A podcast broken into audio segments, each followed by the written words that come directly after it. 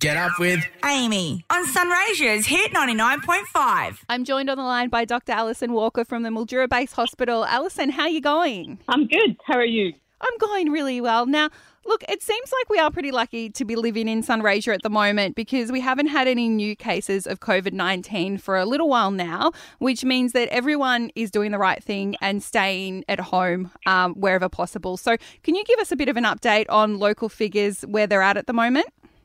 Yeah, you're exactly right, Amy. They've not changed now for over two weeks. So, really, that's fabulous. We haven't had any new cases either through the doors of the hospital or out in the community. So, really well done to everyone from sticking to the staying at home and for washing their hands. And it's really been very good, the local situation. And I think when it first happened, it was such a shock to the system because it was a different way of living. Whereas now we've been like this for quite a while and it just kind of, it's the new norm. So we, I think everyone locally has done really well in doing the right thing and staying at home. Now, you guys have created a pandemic plan for the hospital. Can you tell us a bit about that? Yeah, so um, when we first heard that this was going to be an issue, we were asked to make a pandemic plan, and we were working on that from February.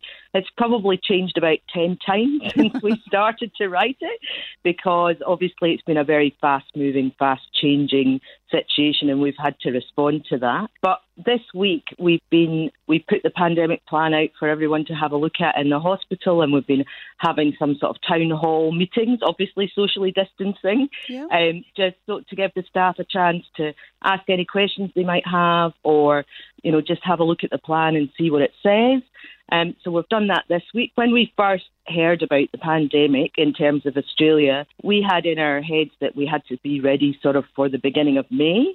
And so it's really pleasing that we are ready for the beginning of May. It doesn't look like because everyone's done such a brilliant job. Um, it doesn't look like we'll have the sort of cases that we thought we would have coming through, but it's nice to be ready. Well, that sounds really good. And I guess it gives us a bit of confidence that if anything does change, you guys do have that in place to, to be able to deal with that. So, the other change that has happened recently is that there has been a bit of an update on elective surgeries. And uh, last weekend was the first time that they started to relax those, um, those restrictions on them. Can you tell me a little bit about what elective surgeries are available at this time if you've got that information? So we've been working through that this week. It's just a little bit extra that we can do. We've always been doing the urgent stuff, the Cat 1s and the Cat 2s, so that hasn't changed.